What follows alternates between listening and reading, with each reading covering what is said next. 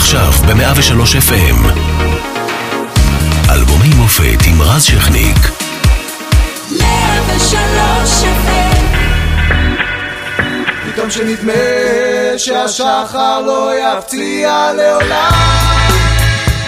2005 הייתה שנה סופר דרמטית. ישראל נפרדת מרצועת עזה במסגרת ההתנתקות שעליה מכריז ראש הממשלה דאז אריאל שרון. היסטוריה גם בערוץ 2 שעובר לידי שתי זכייניות, קשת ורשת, ונפרד מתל עד, אבל גם הפיצול עוד יגיע ב-2017. טלטלה בפוליטיקה בנובמבר 2005 מדהים שרון עם עזיבת הליכוד והקמת מפלגה חדשה, קדימה. בסוף אותה שנה לצערנו הוא לוקח באירוע מוחי ושב לאיתנו. בעולם בשורה היסטורית, קנדה הופכת למדינה הרביעית שמתירה נישואים חד-מיניים. הנסיך צ'ארלס מתחתן עם קמילה פארקר, ומרק פלט מודה אחרי 32 שנה, אני הוא הגרון העמוק בפרשת ווטרגייט. במוזיקה הישראלית מגיעה בשורה ממטיילים בדרום אמריקה ובהודו. אלבום הבכורה של בית הבובות, מדפים.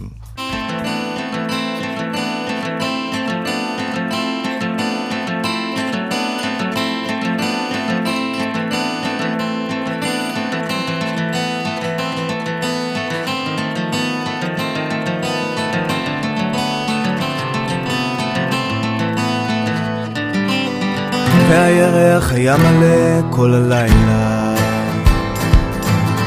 וזה משאיר אותי למעלה. תכתוב על 4 קירות ברגע ולא די לה.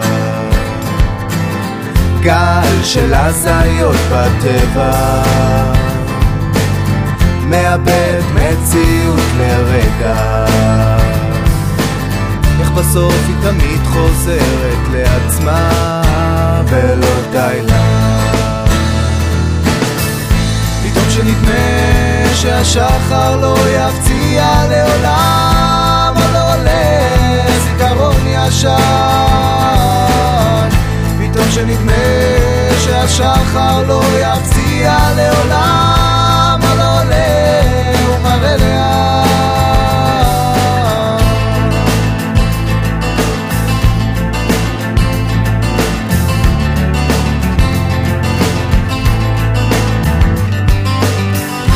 פה זה חם וזה פוגע,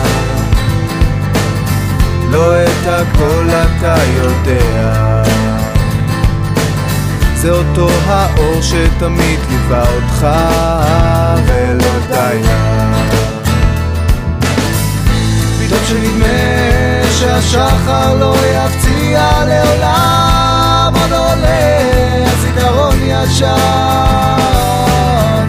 פתאום שנדמה שהשחר לא יפציע לעולם, עוד עולה ומראה לאן.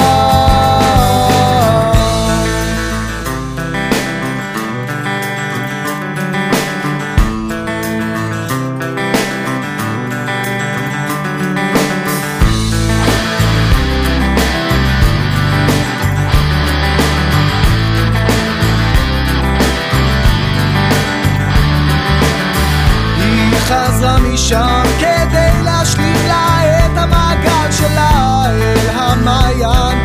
באתי קטן היגיון של אגדה, היא מרגישה כמו ילדה קטנה בשדה גדול של הבנה גאורה.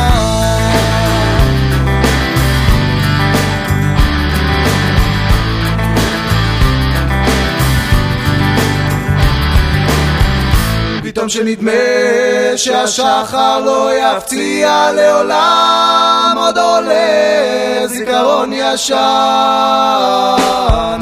פתאום שנדמה שהשחר לא יפציע לעולם, עוד עולה ומראה לאן. פתאום שנדמה שהשחר לא יפציע לעולם, עוד עולה זיכרון ישן. פתאום שנדמה שהשחר לא יפציע לעולם.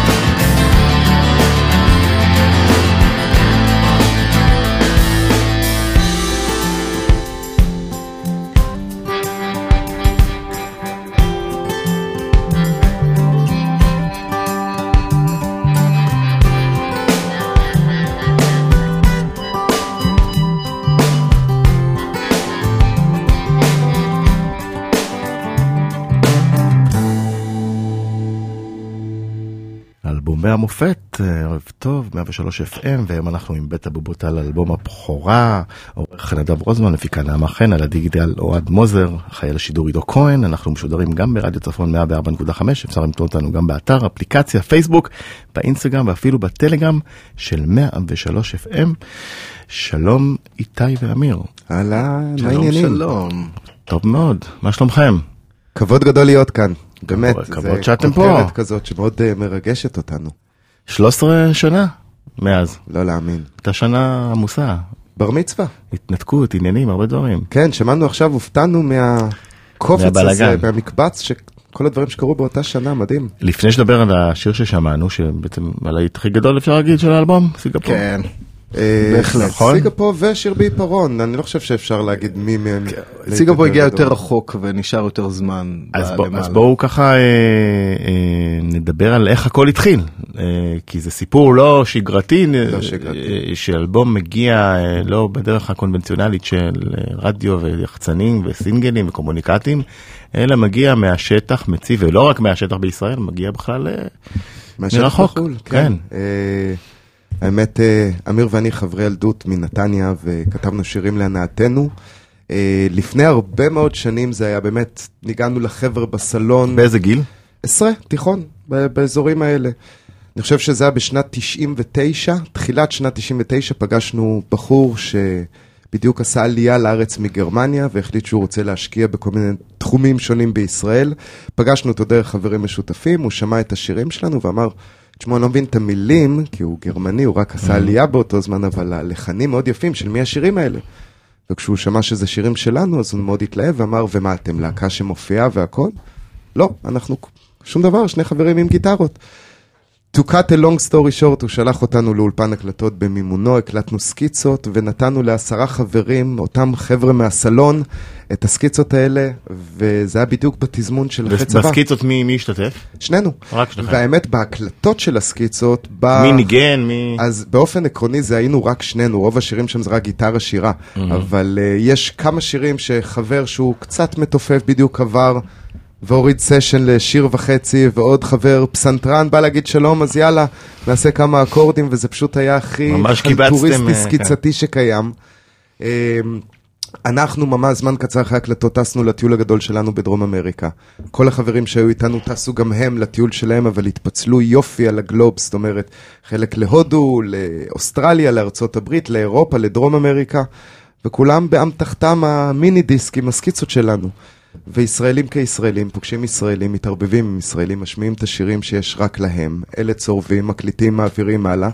נוצר מצב שנוצרה איזושהי מגפה ממש בין מטיילים, שהדיסק הזה עובר מאחד לשני, וגם אנחנו בטיול שלנו כבר לאורך, אני חושב משהו כמו 3 חודשיים אחרי שיצאנו לטיול, התחלנו לפגוש אנשים עם המיני דיסק שלנו, שרים את השירים שלנו, ולא היה לנו מושג איך זה הגיע, וגם כשחזרנו לארץ, אז קיבלנו טלפון מנועם, שהוא היום הבעלים של הזאפה, אז הבעלים של הקמלות, ואמר לנו, בואו להופיע, הטלפון שלי לא מפסיק צלצל, רוצים הופעה של אמיר ואיתי, אמיר ואיתי. אמרנו, איזה הופעה, אין לנו להקה, אין לנו כלום, אנחנו שני חבר'ה, זה אומר, תקשיב, סגרו להקה, בואו נסגור תאריך.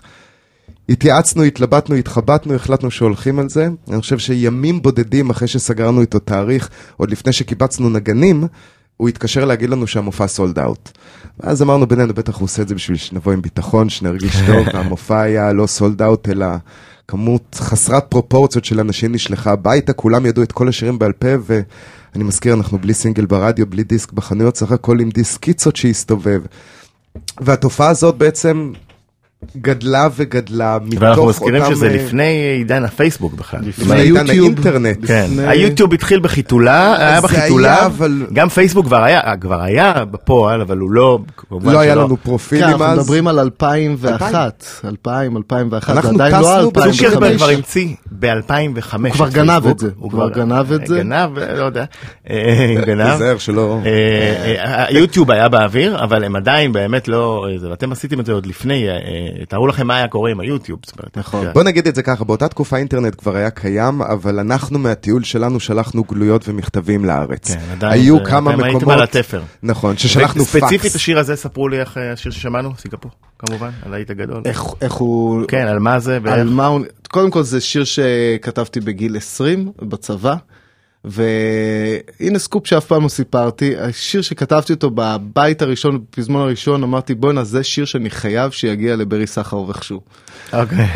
זה שיר לברי סחרוב. זה שיר לברי סחרוב. האמת אני רואה אותו שר את זה, כן, יש מצב.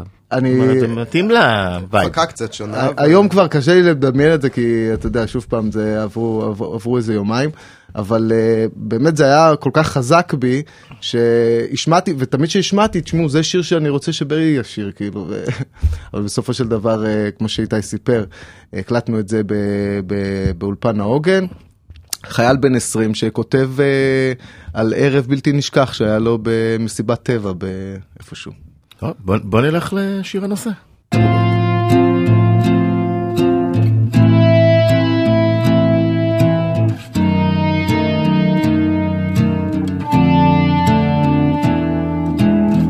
ושוב אני נפגש עם רגע של עצבות, בפינה חשוכה עומדת הגבול, חושב על דברים בקצב חדש, מריץ מחשבות, מנסה על הדף, ושוב אני נפגש עם רגע של בדידות, מרגיש בכל הכוח מהי תמימות, חושב על ההוא שם למעלה שיודע דברים, ובנו כל הזמן משחק בחוטים, אז איך זה בסוף שכולנו נפגשים עם אותן הבאות ואותן הריגושים בבית הבובות הקטן של אלוהים.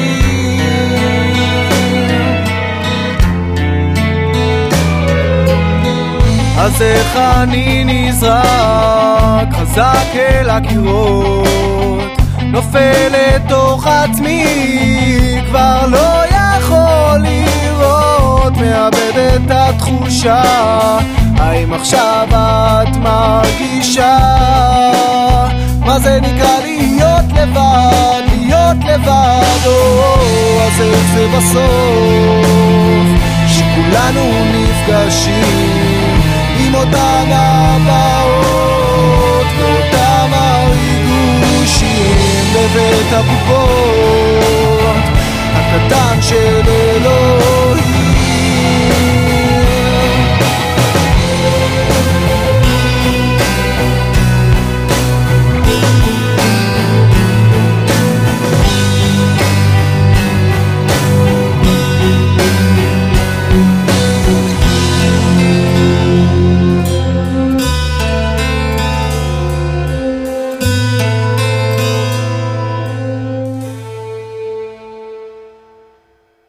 אז איך אני נתרק בכוח אל המיטה, האור הופך שחור, הכל פה השתנה, נמאס לי לצעוק לאוזניים אדומות, שוב אני לא יכול לראות, לא יכול לראות. אז איך זה בסוף שכולנו נפגשים עם אותן הבאות ואותם הריגושים בבית הבובות הקטן של אלוהים.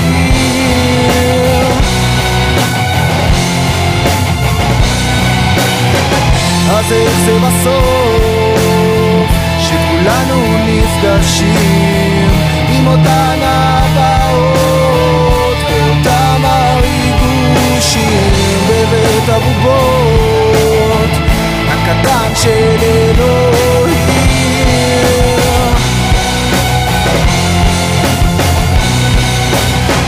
אז איך זה בסוף שכולנו נפגשים עם אותנו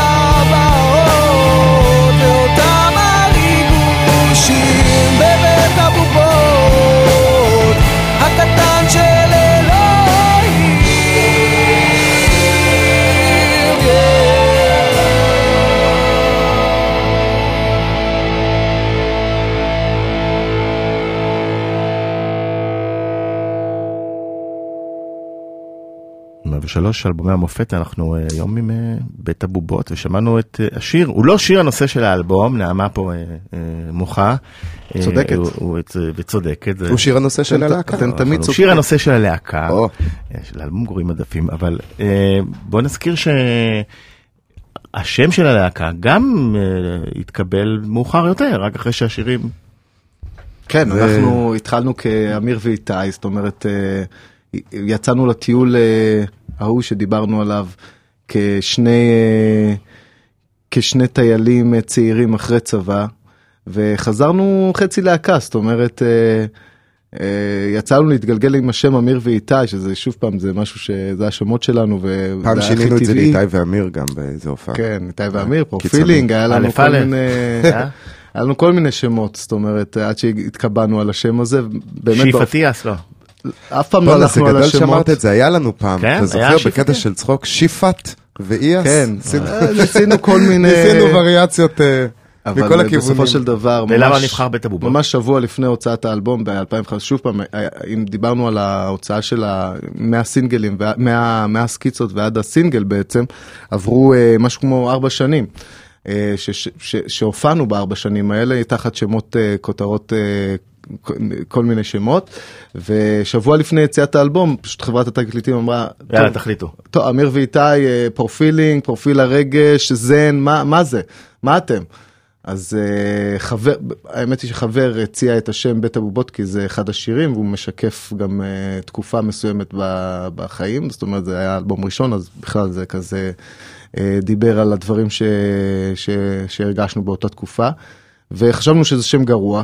אבל... יש שם קונוטציה לשואה. האמת היא שלא היה לנו את זה, כן, בוודאי, יש את המחזה. צטניק, ברור. כן, צטניק, ספר מטלטל. מזעזע. כן. בלי שום, אנחנו רק, הקונוטציה נעשתה רק מאוחר יותר. גם איבסן. נכנס לתמונה בהמון שאלות, לא, אין לזה שום קשר, לא לאיפסן ולא ל... אז פשוט הלכנו על בית הבובות, שזה אחד השירים, שיר הנושא של הלהקה. של הלהקה. גם חשוב לציין שבתקופת הסקיצות, אז הרבה חבר'ה שפגשנו לאורך הטיול, אז על המיני דיסק היה כתוב בית הבובות של אמיר ואיתי. שזה מאוד נחמד, כי אנחנו אף פעם לא חשבנו לצרף את זה לאמיר ואיתאול, שזה יהיה שם על הקו, זה פשוט משהו שהגיע מהמוצ'ילרים, ואחד החברים הטובים שלנו פשוט שם לנו את זה מול הפנים, אמר, חבר'ה, תפסיקו לחפש שם, אתם בית הבובות, תתקדמו. טוב, בוא נתקדם, נעומד מול ראי.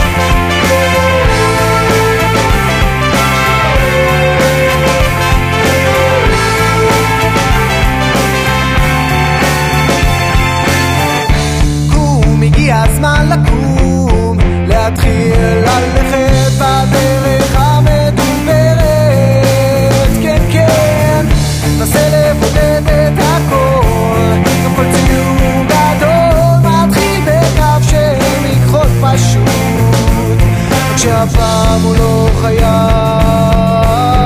להיות שחור.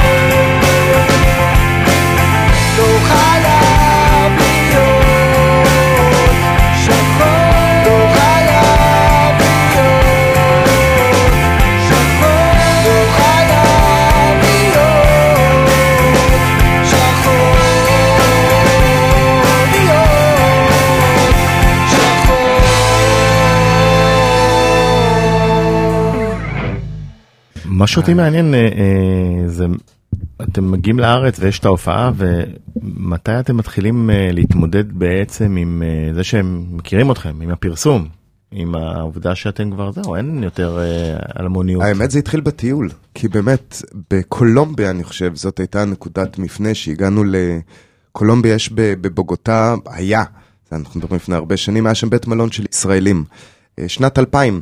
ממש בשבילה גיבורים עפים עשית פה. כן. ופשוט הכמות חבר'ה שהוא במלון, מתוך אני יודע 70 איש שמתאכלסים שם, אולי חצי היו עם המיני דיסק שלנו. וככל שהזמן עבר זה הגיע לעוד אנשים ועוד אנשים, וכבר אז היו המון המון סיטואציות במהלך הטיול שנורא הצחיקו אותנו, כמו שאנחנו נכנסים לאיזה חדר מתיישבים, עם מלא אנשים שומעים ברקע את המוזיקה שלנו, אבל אף אחד לא יודע לעשות את הקישור שזה אנחנו, היה איזה קטע ששמעו את כל השירים, זה הסתיים, מישהו שם פליי עוד פעם מההתחלה, ואז שאלתי, מה, אתם הולכים לשמוע את הכל שוב? הוא ממש יצא עליי, שאם אני לא אוהב את זה, אני יכול לצאת ולעבור למקום אחר, זה מה ששומעים פה. אז מה אמרת לו? אז זה שלי? כלום, אחרי כמה זמן נפל לו הסימון כבר. צריך רק לציין שהדבר היחידי שאותו חבר אלון, הגרמני שבא להשקיע, ביקש זה שלא נצרוב את זה לאף אחד, שלא נעביר את זה, כי הוא רוצה כשנחזור אולי לעשות עם זה משהו. אנחנו לא צרבנו, עותק אחד לא יצא מאיתנו, עותק אחד של הדבר הזה. רק נתנו חברים. כל הדברים, כל הלינקים האלה שהגיעו לנו אחר כך, זה מגלגול של אותם חברים שנסעו איתנו. ומתי הבנתם בארץ שאתם, זהו, חיים משתנים? מאותה הופעה בקאמלות, אני חושב. לא, אבל אני חושב שהוא מדבר על המסה המסיבית, הקריטית, זה היה אחרי, לא, זה היה אחרי בעצם הצלחה של סיגפור, שבעצם הביאה איתה, שוב פעם, זה היה כבר 5 או 6 שנים כבר אחרי ההופעה הראשונה של אמיר ואיתי בקאמלות, ואחרי שהבנו שהקאמלות קטן, אז גדלנו לתוך הברבי, וגם אותו מילנו, ובאמת זאת הייתה תקופה מאוד מאוד יפה, כי הכל היה במחתרת, זאת אומרת, שום דבר לא היה על פני השטח, והקהל הרגיש שהוא חלק מהדבר. איך עושים את הסוויץ' הזה בין החיים של אז, ופתאום אתם מוזיקאים שצריכים לתפעל הופעות, ויחסי ציבור, ורעיונות. האמת זה לא בדיוק סוויץ', כי היינו במוד הזה כבני אדם, זאת, זה האופי מאוד גם של אמיר וגם שלי מהבחינה הזאת, ולבוא ולעשות. לא שיניתם את החיים בשום דבר? זאת אומרת, החיים לא השתנו? לא, האמת לא. זה גם הגיע בגיל שהיינו כבר הרבה שנים בתוך המוזיקה, גם אמיר ואני מגיל 16 בערך עבדנו כדיג'יים לצורך העניין, אז מוזיקה זה לא היה משהו זר. אז לא אהבתם על עצמכם בקיצור. לא, אני לא חושב שאי פעם עברנו איזה שינוי מהותי בחיים שלנו, באישיות שלנו, גם שוב, זה לא שפרצנו בגיל 16 ואתה יודע, השתן עלה לראש כמו שאומרים, נשארנו, אני חושב, אתה יודע, התפתחנו כבני אדם עם השנים, עברו המון שנים, אבל אני חושב שבגדול מעולם לא היה לנו את הבום הזה של משהו השתנה, גם היחצנים שלנו יעידו על כך, אנחנו האחרונים שאפשר להגיד עליהם רודפי פרסום, אנחנו בדיוק ההפך, אנחנו מעדיפים לשמור על הפרטיות שלנו כאנשים, ושהמוזיקה שלנו תדבר במקומנו. מה אמרו ההורים? אני מניח שלכל אחד מאיתנו זה היה תגובה שונה. אנחנו לא אחים, אבל ביולוגים, אז יש שני סטים של הורים פה.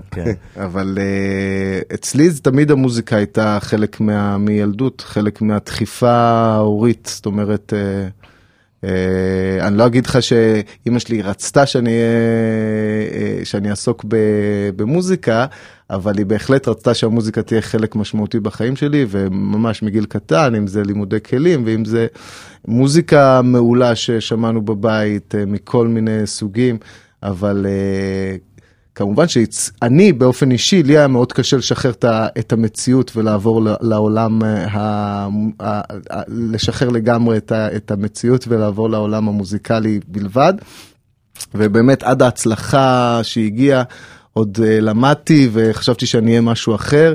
מה זה אחר? התחלתי תואר וזה כזה, ראיתי את זה, ראיתי את המסלול הרגיל שכולם עושים כמשהו שזה, ותודה לאל שלא הלכתי במסלול הזה, והלכתי במסלול שהוא מימוש עצמי. וההורים שלו כבר, אולי זה משהו קצת שונה. אצלי זה סיפור אחר, כי ההורים שלי, אני חושב שבכל ההיסטוריה של השושלת המשפחתית של המשפחה שלי לא היו מוזיקאים. זאת אומרת, מכל התחומים שיכולתי לבחור, זה התחום היחיד שאי אפשר להתקשר לאיזה דוד מאמריקה ולשאול איך זה בפרום. שאביך הוא אלוף? אבי היה אלוף, למרות שאלוף זה בעצם תמיד נשאר אלוף. תמיד אלוף במיל. אלוף עולם, שתדע לך. אבל הוא גם היה שופט, ואימא שלי יש את חינוך, וזה תחום שהוא מאוד מאוד מאוד זר להם. אז בהתחלה אני חושב שכמו כל הורה שלא בא מתעשיית הבידור ושומע שהילד שלו הולך לכיוון של קלייזמרים או באזורים האלה, אז יש את החרדות ויש את הספקות, אבל לשמחתי ולזכותם יאמר שבאמת ברגע שההצלחה הגיעה, שהגיעה הכרה רשמית גם בשנת הפריצה שלנו, אם אני זוכר נכון, היו לנו משהו כמו בשקלול הכולל איזה 26 תארים שונים. שיר השנה פה, שיר השנה כן, שם, להקת השנה, זה פריצת השנה, נכון. הכל. וזה היה בעצם... אנשי השנה. נכון, זה היה משהו כמו אישור להורים שלי ש... אוקיי, הוא הלך לתחום מוזר, אבל לפחות הוא מצליח שם, אז אנחנו יכולים להיות רגועים. ומאז ההורים שלי עם מעריצים גדולים, באים למלא הופעות ו... בצדק. כן. בוא נשמע עוד להיט גדול, שיר בעיפרון.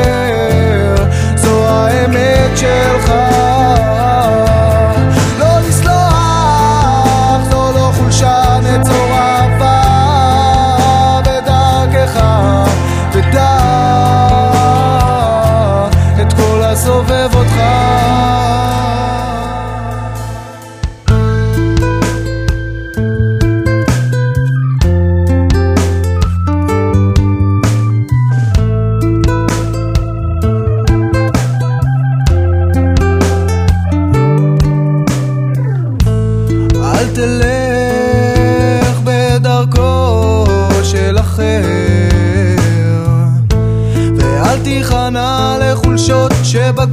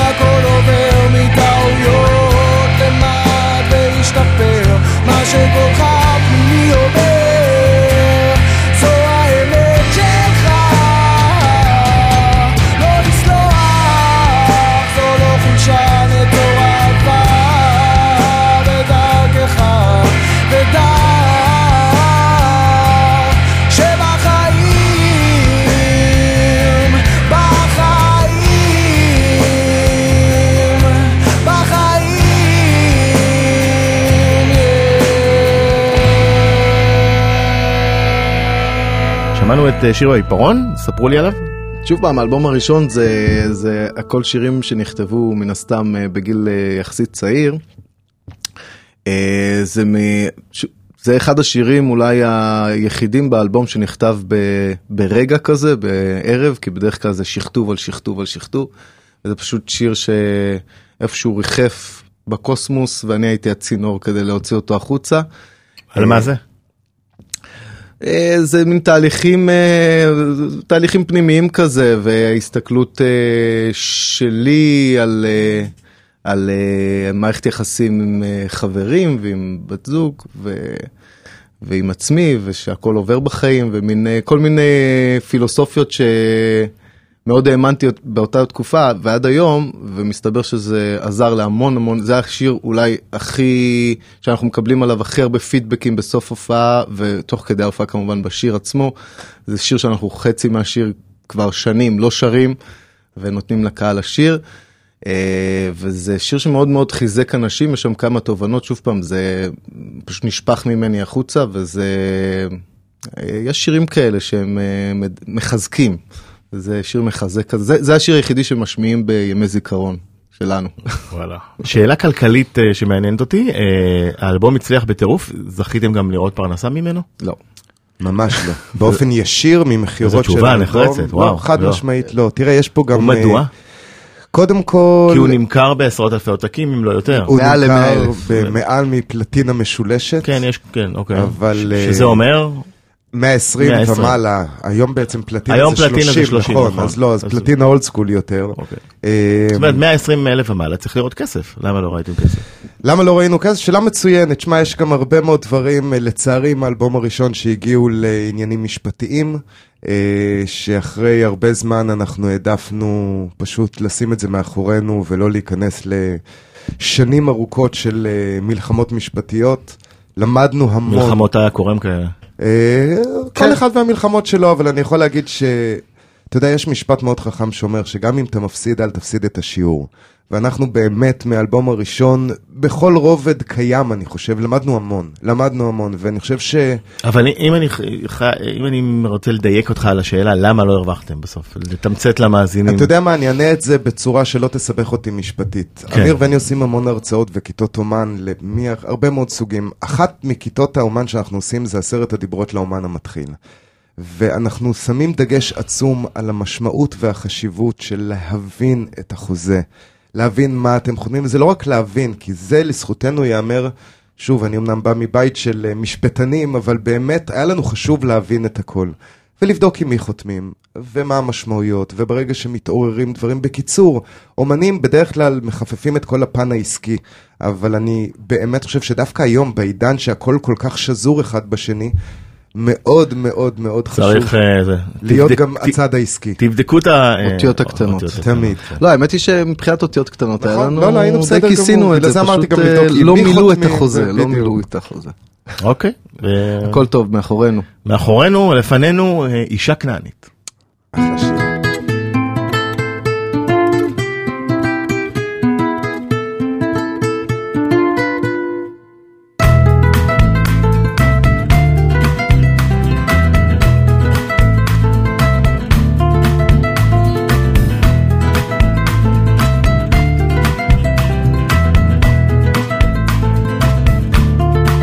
וכבר עבר לא מעט זמן, ואין לי שום מושג מה את חושבת עליי עכשיו.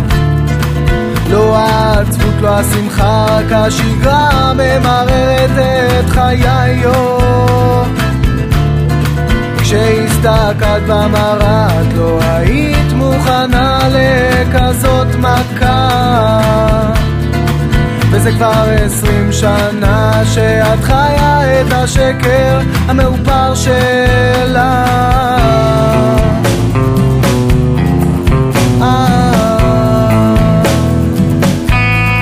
מה נשאר לך?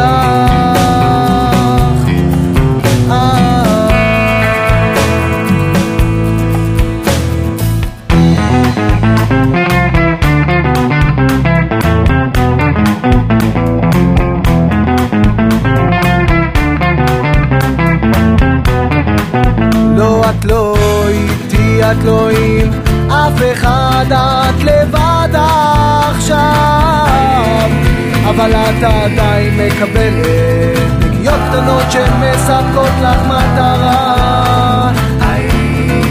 וכמה את רצית להכיב לי כשגילית שגם אני יודע להיות זונה, וזה כבר שנתיים שאני מכחיש אותך ומחביא את הראש עמוק בתוך האדמה. כמה חרשת, כמה חרשת,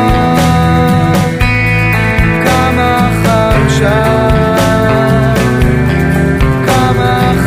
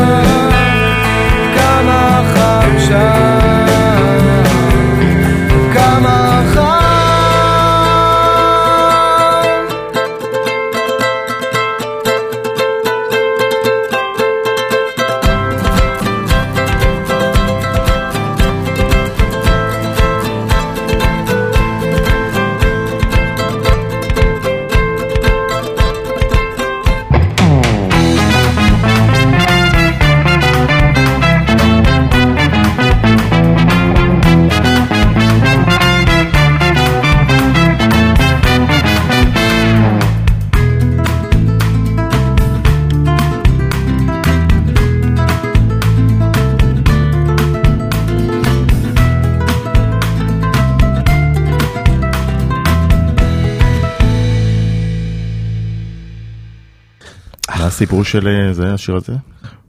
אישה כנענית, זה השיר הראשון שבעצם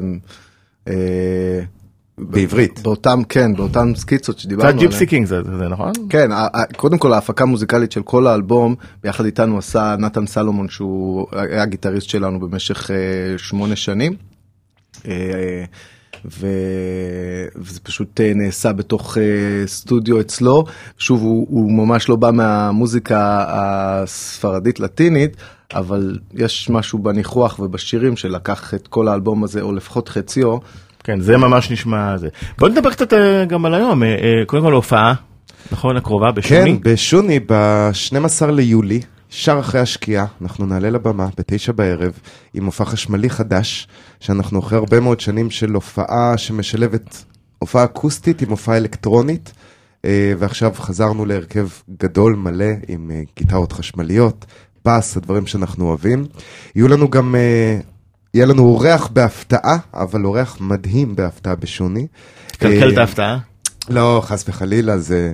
אנחנו גם עוד לא יודעים מזה, זה הפתעה גם לנו בעצם, אבל... האמת, יש לנו עכשיו סיבוב קיץ מאוד... מה, ברי סחרוב? הלוואי. לא, אבל ברי מדהים. זה לא ברי, אבל... אני רוצה להחזיר אתכם ל-2005, אתם פרצתם בשנה הזאת, והייתה עוד אחת שהגיעה מתוכנית ריאליטי, ופרצה עם אלבום בסערה.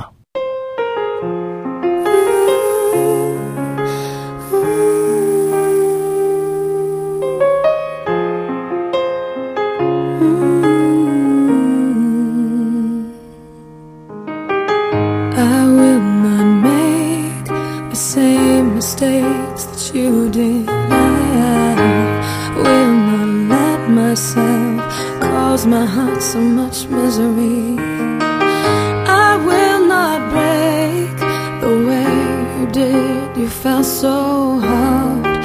I've learned the hard way to never let it get that far. Because of you, I never strayed too far from the sidewalk.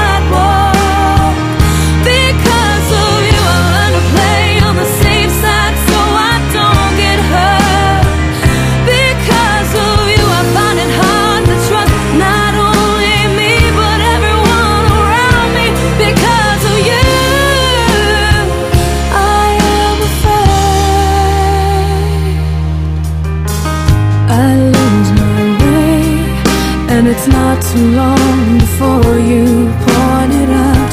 I cannot cry. זאת קלי קלארקסון הגדולה עם הקול הגדול, שכמובן המנצחת הראשונה של אמריקן איידול, דעתכם על השיר, עליה? כל הכבוד לה, בתור התחלה. אני חשבתי שזה ביונסה. וואלה, כן? היא הייתה מקבלת כמחמאה, אבל ב-2005 הייתה להיט, היא הייתה אמורה להגיע לישראל, כבר נמכרו כרטיסים, וביטלה ברגע האחרון בגלל מחלה, ולא הגיעה לישראל. זה לא היה BDS, זה היה מחלה, נכון. כן, כן, הלך לה הכל, והיא לא הגיעה, אהבתם אותה? אוהבים אותה? אני אגיד את זה ככה, שנים חשבתי שהמוזיקה שאני אוהב היא המוזיקה הטובה היחידה. באמת, בתור ילד כזה, אתה יודע שמי ששומע משהו אחר זה ג'אנק וכאלה, אבל מוזיקה עושה טוב לאנשים, אז מה שעושה טוב לאנשים היא מוזיקה טובה. בסופו של דבר. מה אתה לא אוהב את זה? בקיצור, אתה לא אוהב. בקיצור, אני לא שומע בבית קלי קלארקסון, אבל כל הכבוד... אבל כמוזיקאי, מה עובד פה? בארץ? לא, את קלי קלארקסון, כשאתה מנתח לשיר הזה, כמוזיקאי, מה אני אותי? קודם כל, הניצחון, תראה, אצלנו נינט זכתה בכוכב נולד, והייתה זמרת השנה, לפני שיוציא אלבום. נכון, היא עשתה אלבום רק 2006. בדיוק, זה מה שעובד. וגם אצל קלי קלארקסון, שמה היא... הז'אנר הזה של התוכניות מוזיקה ריאליטי זה משהו שפרק את העולם. זה מעבר למוזיקה.